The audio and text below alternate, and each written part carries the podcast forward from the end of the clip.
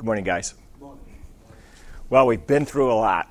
Uh, this study, uh, I think this is the s- fifth or sixth lesson uh, on the love of God. We could go on, there's more if we wanted to, but uh, summer's coming up. I can't make it next month, and that's why we're combining these two uh, into, uh, into one to, to finish up the series for this season. You know, we started out with God is love, and we looked at how people can misinterpret that.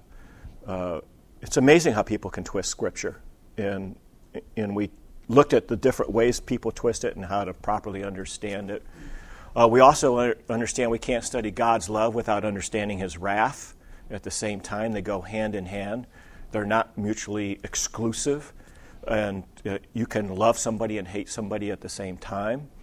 Uh, there's different degrees of love we learned, and even in our own lives, we experience those different degrees of love. We have love for the unlost, we have love for our next door neighbors, we have a, a different kind of love for our children, our siblings, uh, and, a, and a special love for our, our wives, and of course, a special love for Christ. So there's different degrees of love that can be out there. So you have to be careful when someone says God is love or I love somebody, well, what, in what context and how do you mean that? And not extrapolate it improperly within the context that the word of love is used in at the time that you read that. Uh, and we talked about John 3:16. In fact, let's turn our Bibles to John 3:16. I want to put this in context too. If you can turn, we'll we'll spend a few minutes in this verse, but I'm going to read the whole context of John 3:16 just uh, to get this position. And I'm going to all start right from chapter 3, verse 1 with Nicodemus. Now there was a man of the Pharisees named Nicodemus, a ruler of the Jews. This man came to Jesus by night and said to him, Rabbi, we know that you are a teacher come from God, for no one can do these signs that you do unless God is with him.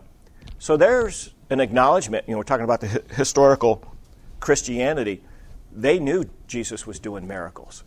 There's Nicodemus acknowledging it, a Pharisee. Nicodemus said to him, How can a man be born when he is old? Can he enter a second time into his mother's womb and be born?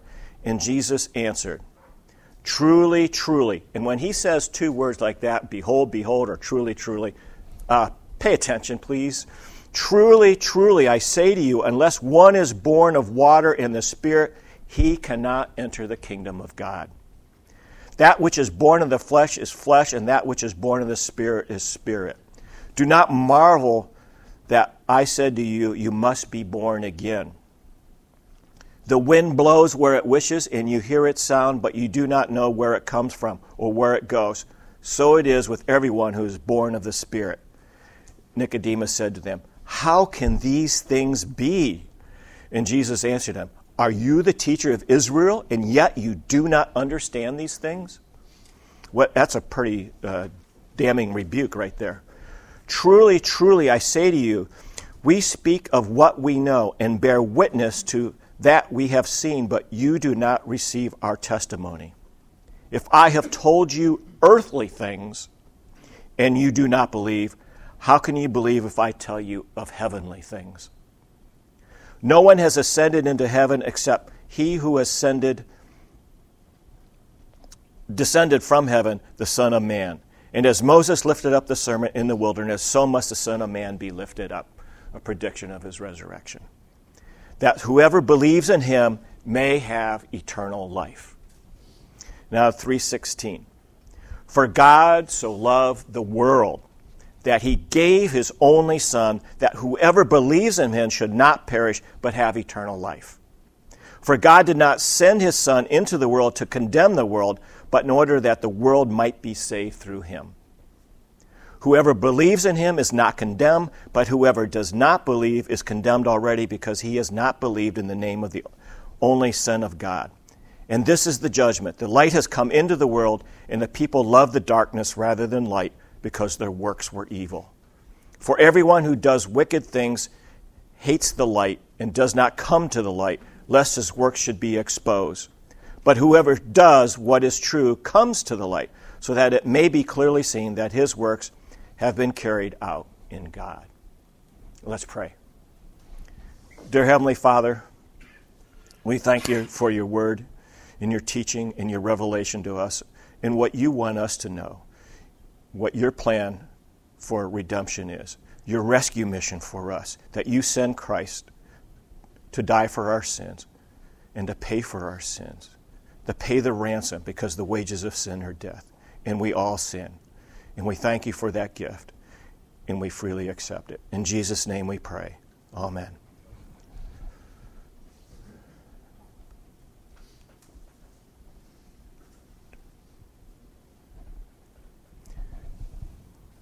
So, the first topic I want to talk about is God's love for humanity.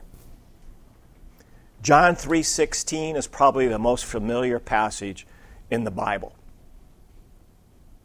But it's also one of the most abused and least understood passages of the Bible, even though it's the most popular. And we see it everywhere, right? I don't know how those guys in the end zone are always there with John 3:16 or at the hockey or the baseball games out in the outfield trying to catch the balls, but uh, they seem to get some good seats. but we see it everywhere. But a lot of these people, unfortunately, presume on God's love and maybe not love Him in return. Some of these people are not good testimony for the uh, for God. The verse is often quoted as evidence that God loves everyone exactly the same in that He is infinitely merciful as if the verse has negated all the biblical warnings of condemnation for the wicked. And that's not the point of John 3:16. One only has to read verse 18 to see the balance to that truth. Whoever believes in him is not condemned, but whoever does believe is condemned already because he has not believed in the name of the only Son of God. Surely that is a truth that needs to be proclaimed to the world as least as urgently as John 3:16. So does God love the whole world is the big question mark. Some Christians actually deny that God truly loves the whole world. More and more Christians who want to argue that the only correct interpretation of John 3:16 is one that actually limits God's love to the elect and eliminates any notion of divine love for mankind in general.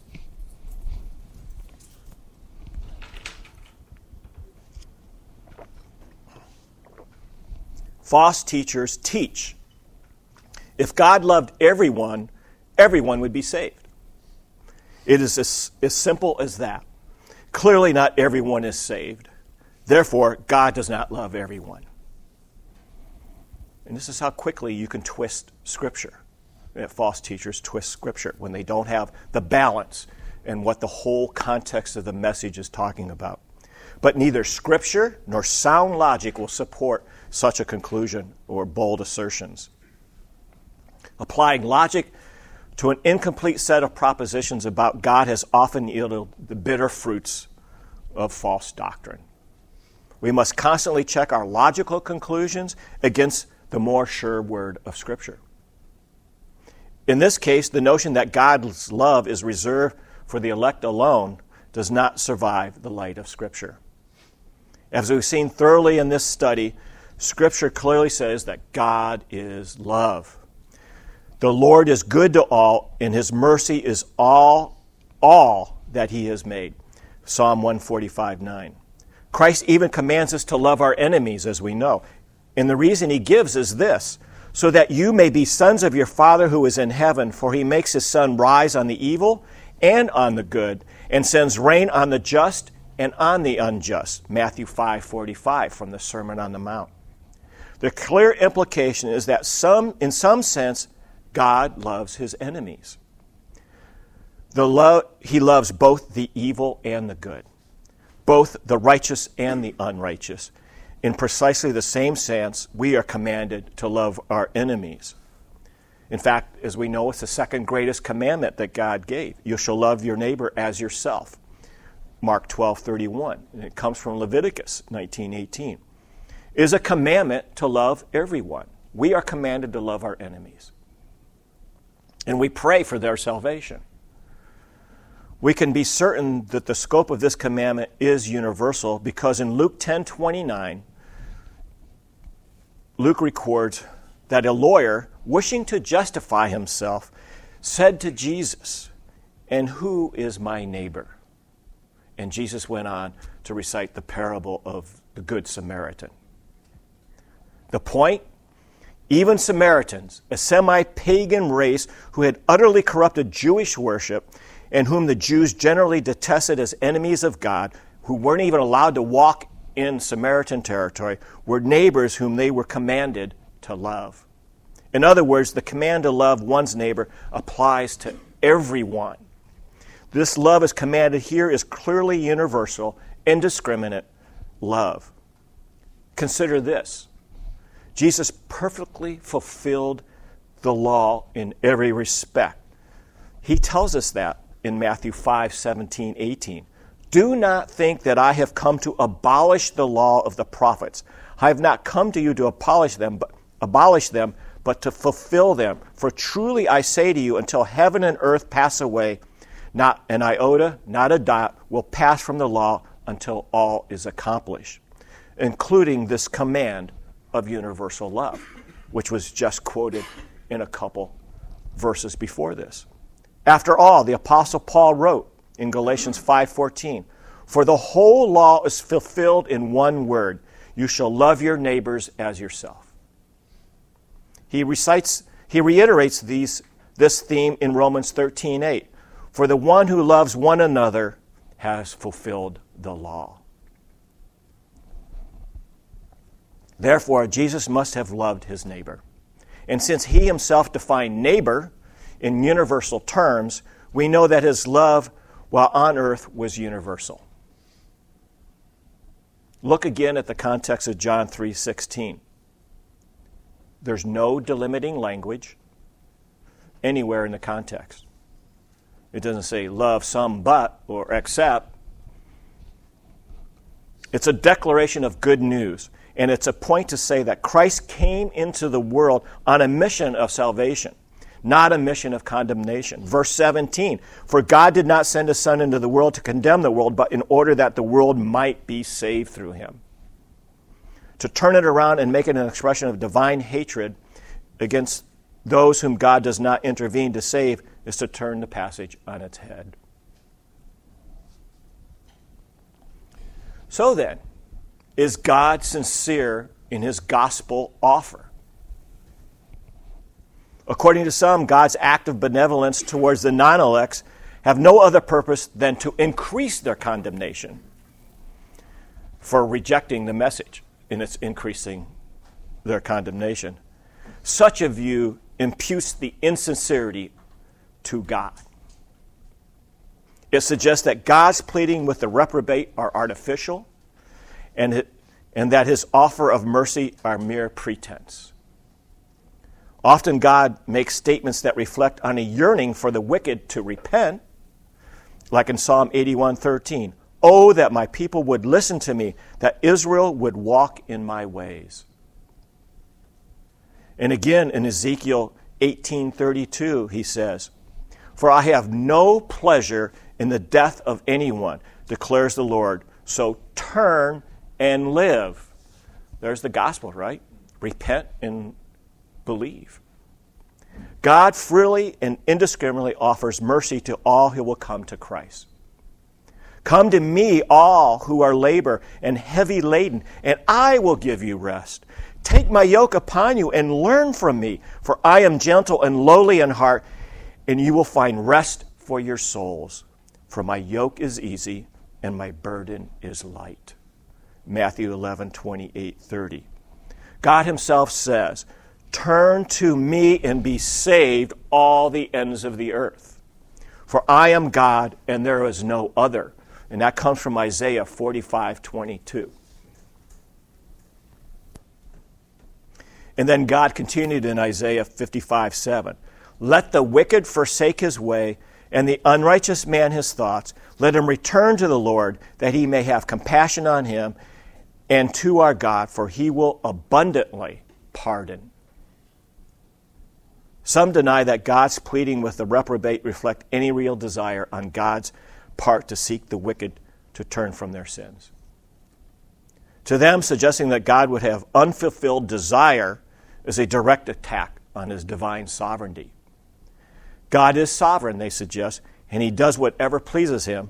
Whatever he desires, he does. We have to admit that's a little bit of a problem we have to deal with. If God is sincere, then he would have unfulfilled desires. For example, in Isaiah 46:10, God states, "My counsel shall stand and I will accomplish all my purpose." He is, after all, utterly sovereign. It is not improper to suggest that any of his actual is it not improper to suggest that any of his actual desires remain unfilled. Scripture clearly proclaims God's absolute and utter sovereignty over all that happens. He declared the end of all things before time began. Also in Isaiah 46:10, declaring the end from the beginning. So whatever comes to pass is in perfect accord with his divine plan. What God has purposed, he will also do, as Isaiah 46 10 and 11 tell us. God is not at the mercy of contingencies. He is not the subject of his creatures' choices. He works all things after the counsel of his will, Ephesians 1:11. Nothing occurs but that which is in accord of his purposes, Acts 4:28. Nothing can thwart God's design and nothing can occur apart from his sovereign decrees. Isaiah 43:13 and Psalm 33:11. He does, he does all his good pleasures. Whatever the Lord pleases, he does in heaven and on earth, in the seas and in all the deeps. Psalm 135, 6. But what does but that does not mean God derives pleasure from every aspect of what he's decreed. God explicitly says that he takes no pleasure in the death of the wicked that we just read in Ezekiel 18:32. He does not delight in evil, Isaiah 65:12. He hates all expressions of wickedness and pride. We read in Proverbs 6 and 16 through 19. Since none of these things can occur apart from the decree of a sovereign God, sovereign God, we must conclude that there is a sense in which his decrees do not always reflect his desires his purposes are not necessarily accomplished in accordance with his preferences. We know that he's fully sovereign. We do know we do not know why he does not turn the heart of every sinner to himself. Nor should we speculate in this area. We went into that last month about Job and what, ha- what happened with Job. It remains a mystery, the answer to which God has not fit to reveal.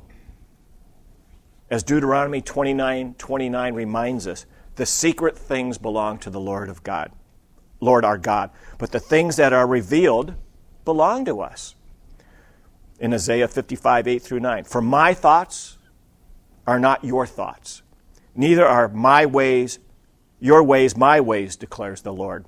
For as the heavens are higher than the earth, so are my ways higher than your ways, and my thoughts than your thoughts. And at some point, we must say with the psalmist in 139 6, such knowledge is too wonderful for me. I cannot attain it. We're not going to know on this side of heaven. So then, in what sense is God's love universal? And there are four things here in the outline. One is common grace as we read in Matthew 5:45, for he makes the sun rise on the evil and the good, and he sends rain to the unjust or to the just and on the unjust. He doesn't withhold the rain from the unjust or the sun from the evil. In past generations, Acts 5:16 we read, in past generations he allowed all the nations to walk in their own ways, yet did not leave himself without witness for he did good by giving you rains from the heaven and fruitful seasons, satisfying your hearts with food and gladness. Or do you presume on the riches of his kindness and forbearance and patience, not knowing that God's kindness is meant to lead you to repentance. Romans 2 4. Really, what led me, I think, to repentance was later on in Romans when it says, the law was given to us to sin more, to realize we can't save ourselves, and that we, it's, the law is actually pointing to a Savior because we can't keep the law. That was a big light bulb for me in, in my walk. And then, what about God's compassion that He shows for the whole world? Psalm 86 5. For you, O Lord, are good and forgiving, abounding in steadfast love to all who call upon you. Daniel 9 9. To the Lord our God belong mercy and forgiveness, for we have rebelled against him. Exodus 34 6. The Lord, the Lord, a God merciful and gracious, slow to anger, and abounding in steadfast love and faithfulness. Some say God's love, God loves you for what you are. You must see yourself as someone special. After all, you are special to God. But that misses the point entirely. We see f- false prophets doing that. We saw that in the Wednesday night Bible style. Todd White down there, lengthening one leg over another. You are special to God. God does not love us for what we are, He loves us in spite of what we are. He does not love us because we are special. Rather, it's only His love and grace that gives us our lives and significance at all. We're sinful beings that don't deserve His love. So, what about admonition? God's universal love is revealed not only in common grace and His great compassion, but also in His admonition to repent. God is constantly warning the reprobate of their impending fate and pleading with them to turn away from sin. As Spurgeon said, don't let anybody die without your hands around them, preaching the gospel to save them before they fall into hell and die. Everybody should be pleaded with and prayed for before they pass away. God is constantly warning us. Nothing demonstrates God's love more than the various warnings throughout the pages of Scripture, urging sinners to flee from the wrath to come. God evidently loves sinners enough to warn them. And then finally, the gospel offer itself. Finally, we see the proof that God's love extends to all in the gospel offer. No one is excluded from the gospel invitation. And that's why we're here, is to proclaim that gospel to everyone. Salvation in Christ is freely and indiscriminately offered to all. The gospel invites many to come who are unwilling to come. Many are called who are not chosen. The invitation to come is given indiscriminately to all. Whosoever will may come, the invitation is not issued to the elect alone. John 5 39 40. You search the scriptures because you think that in them you have eternal life. And it is they that bear witness about me. Jesus Christ. Yet you refuse to come to me that you may have life.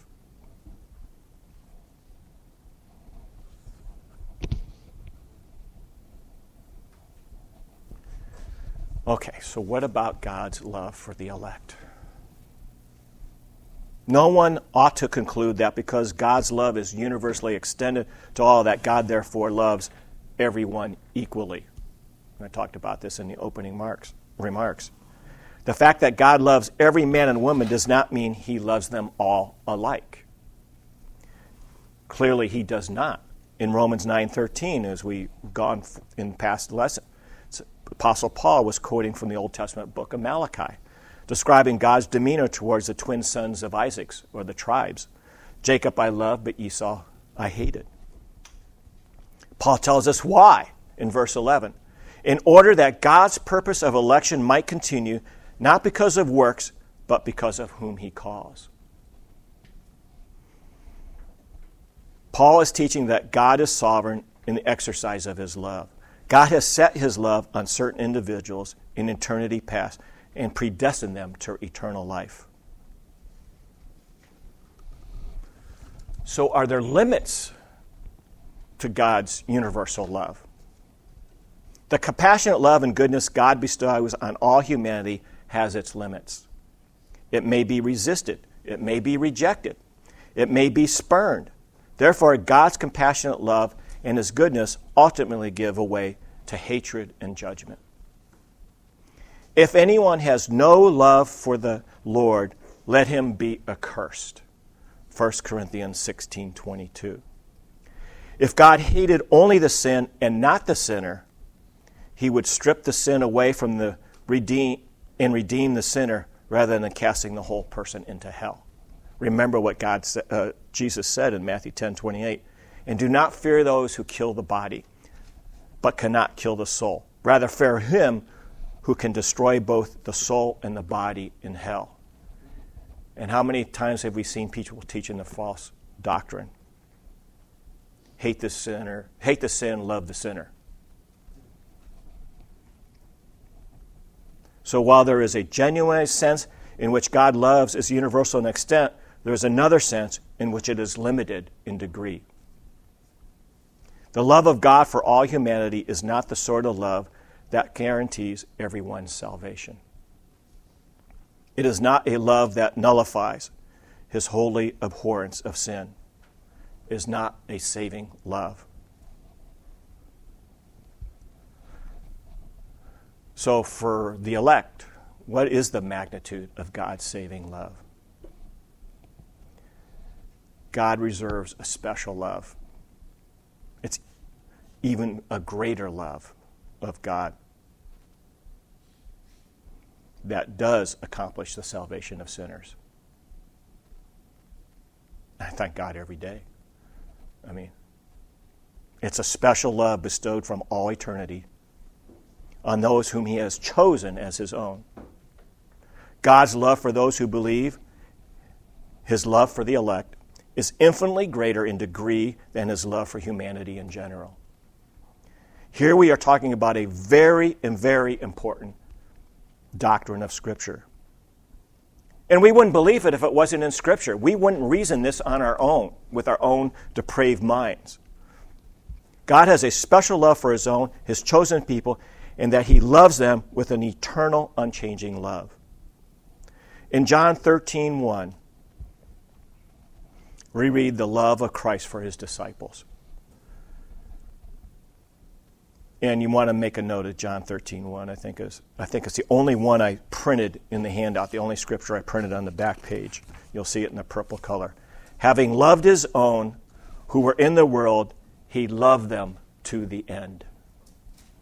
He loved them to the end. That little phrase, to the end, is an important phrase.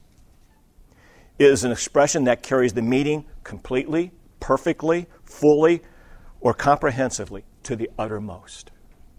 He loves his own to the complete extent of his capacity to love his creatures. He loves them enough to make them joint heirs with Christ. He loves them enough to make them into his very image. He lavishes them with all the riches of his grace for all eternity. He loves them as fully and completely as any human can ever be loved by God and his love knows no limits. This is also an unconditional love. Look at the context. Jesus was in the upper room with his disciples on the night he was betrayed. At this moment, he was very much aware of their failures and weaknesses in their disappointing actions. His love for them, though, had never failed. He had proved it time and time again. And he even and he even began their final evening together in the upper room by what? Washing their feet. As if he were a lowly servant to them. His love for them was not repaid as it should have been. The disciples had ignored his love, taken it for granted, and had abused it. But he loved them to the end. In other words, this was a love that would never die. It would never wane. It was unconditional. But the expression also carries the idea of eternality. Here it speaks of a love that lasts forever. Not only did Christ love his own to the end of their lives, Not only did he love them to the end of their, his earthly life, but he would love them eternally.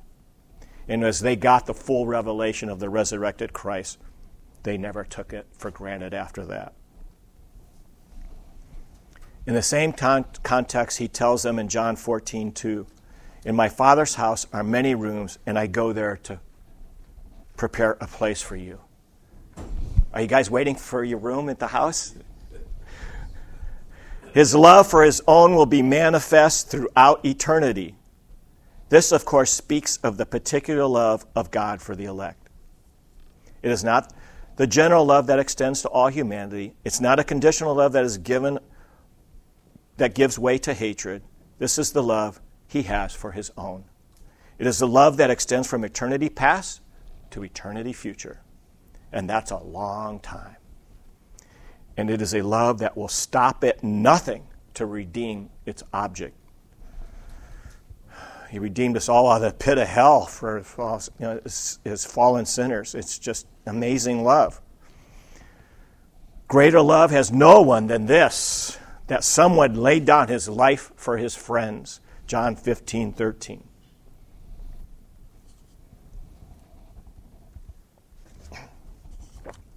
That is precisely what he would do for them the day after he spoke these words. This love of God for his own is not bestowed on people because they show themselves worthy of it, though. We have to stay humble. The love of God for his own is not bestowed on people because they show themselves worthy of it. We should never forget that. In fact, there is nothing worthy in the recipients of his love. Romans 5, 6 through 8. For while we were still weak, at the right time God died for the ungodly. For one will scarcely die for a righteous person, though perhaps for a good person one would dare even to die. But God showed his love for us, and that while we were still sinners, Christ died for us. These are not people who have somehow earned God's love. We are not people that have learned, earned God's love. It is a holy, gracious love, not something anyone could ever earn through any kind of merit system. Here's where the true greatness of divine love is seen Christ faces the cross, He will bear the sins of His chosen ones. He will undergo the agonizing wrath of God on their behalf. He will suffer the painful, lonely sense of being forsaken by the Father, not to mention the human pain of execution and murder and public shame. You know, the word excruciating comes from the crucifixion of the cross, and the pain is excruciating. And yet he is totally immersed in his love for his own as he faces death. He wants to affirm how much he loves these utterly unworthy men. He wants to affirm how much he loves. I'm sorry, I'm starting the sentence again. This is a love that only those who belong to Christ can possibly know. It is a unique and marvelous love. It is a life giving love. It is a love that pursues its object no matter what. It is a love that saves forever. Once saved, always saved. I think that's a truth, but you have to make sure someone's saved before you can really say that to somebody because some people have a false hope. God's love is a love that is sovereignly bestowed.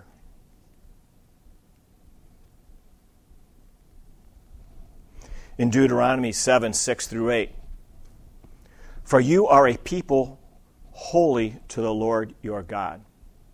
The Lord your God has chosen you to be a people for his treasured possession ah, out of all the people, peoples who are on the face of the earth. Why did he choose them? Were they the best? Were they most righteous? Were they the most beautiful people?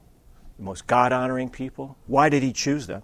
It was not because you were more in number than any other people that the Lord set his love upon on you and chose you. For you were the fewest of all peoples.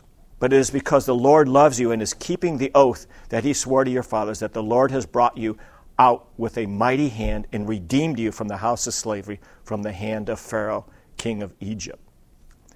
God chose Israel not because they were better than any other nation, not because they were more worthy of his love, not because they were greater and more impressive nation than any other, but simply because of his divine sovereign grace. Someone might suggest that the words in Deuteronomy 7 are directed to an entire nation, including many who evidently were not numbered among the elect. After all, only a remnant of Israel was saved, as Paul told us in Romans 9 27. The Apostle Paul, replying to a similar objection in his letter to the Romans in 9 6, said, But it is not as though the word of God has failed, for not all who are descended from Israel belong to Israel, and not all children of Abraham because they are his offspring. In other words, election is not determined by blood descent. So, taken in light of everything Scripture has to say about Israel, we know that the words of Deuteronomy 7 actually address the elect remnant. National Israel was only representative of all the elect of all time. God, in His grace, actually chose for Himself a people from every nation, from all tribes and peoples and languages. Revelation 7 9. When God speaks in Deuteronomy 7 of His eternal love for Israel, he's speaking of the spiritual children of Abraham, as Galatians 3 7 tells us. Know then that it is those of faith who are the sons of Abraham. So the love of God described in Deuteronomy 7 6 is a particular love for the elect, and these verses therefore describes his love for all the elect. It is an eternal love bestowed on all the on the Israelites, not because of anything worthwhile in them, but simply because it was sovereign will of God to love them. And there's a real graphic picture of unfailing love. And I'm not going to read all of it. You can read it in your own time, Ezekiel 16. But it's very graphic.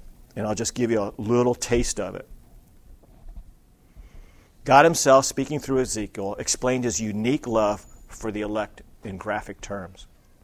In Ezekiel 16, he, he, he pictures Israel in such a loathsome, sordid terms that within Judaism itself, this chapter is not permitted to be read in a public meeting. Like Isaiah 53 is not allowed to be read either. But this passage is not really about Israel's iniquity, is what they think. It's about the eternality of God's love. God pictured Israel as an unwanted child of a prostitute, thrown out immediately after birth into an open field, the umbilical cord still attached to the afterbirth. The child was not even washed, left for the dog to devour, no chance of survival. That, God said, was how Israel was when I found her. He was speaking of Israel during captivity in Egypt. They were despised and helpless people. No one cared about them. They were defenseless, pathetic, loathed, abhorred by everyone, and doomed to perish. They were unwanted outcasts with no hope in the world, not even land of their own. But God decided to set his love on that helpless child.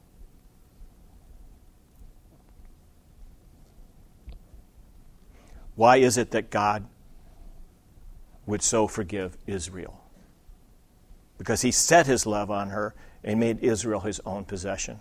They were his own in a unique sense, the same sense in which Jesus says to of all the elect in John 10 14, I am the good shepherd. I know my own, and my own know me. Just as the Father knows me, I know the Father, and I lay down my life for the sheep. This love is perfect. This love is comprehensive. This love is complete. This love is redemptive. This love is eternal. It is the love that caused him to lay down his life for his own. We ought to be in awe and like Israel humiliated, humiliated before such love. We have no right to God's love. He does not owe it to us. He, yet he condescends to love us nonetheless. If our hearts aren't stirred with love for God in return, then there's something terribly wrong with us. If our hearts aren't stirred with love for God in return, there is something terribly wrong with, wrong with us. So with that, let's turn to Ephesians 3:14. I want to read Paul's words together with you as you follow along in your Bible. Ephesians 3:14. And this this will close with this. Ephesians 3:14. For this reason I bow my knees before the Father, from whom every family in heaven and on earth is named, that according to the riches of his glory he may grant to you be he may grant you to be strengthened with power through his spirit in your inner being, so that Christ may dwell in your hearts through faith, that you being rooted and grounded in love may have strength to comprehend with all the saints what is the breadth and the length and the height and the depth, and to know the love of Christ that surpasses knowledge, that you may be filled with all the fullness of God. Amen? Amen. Let's pray.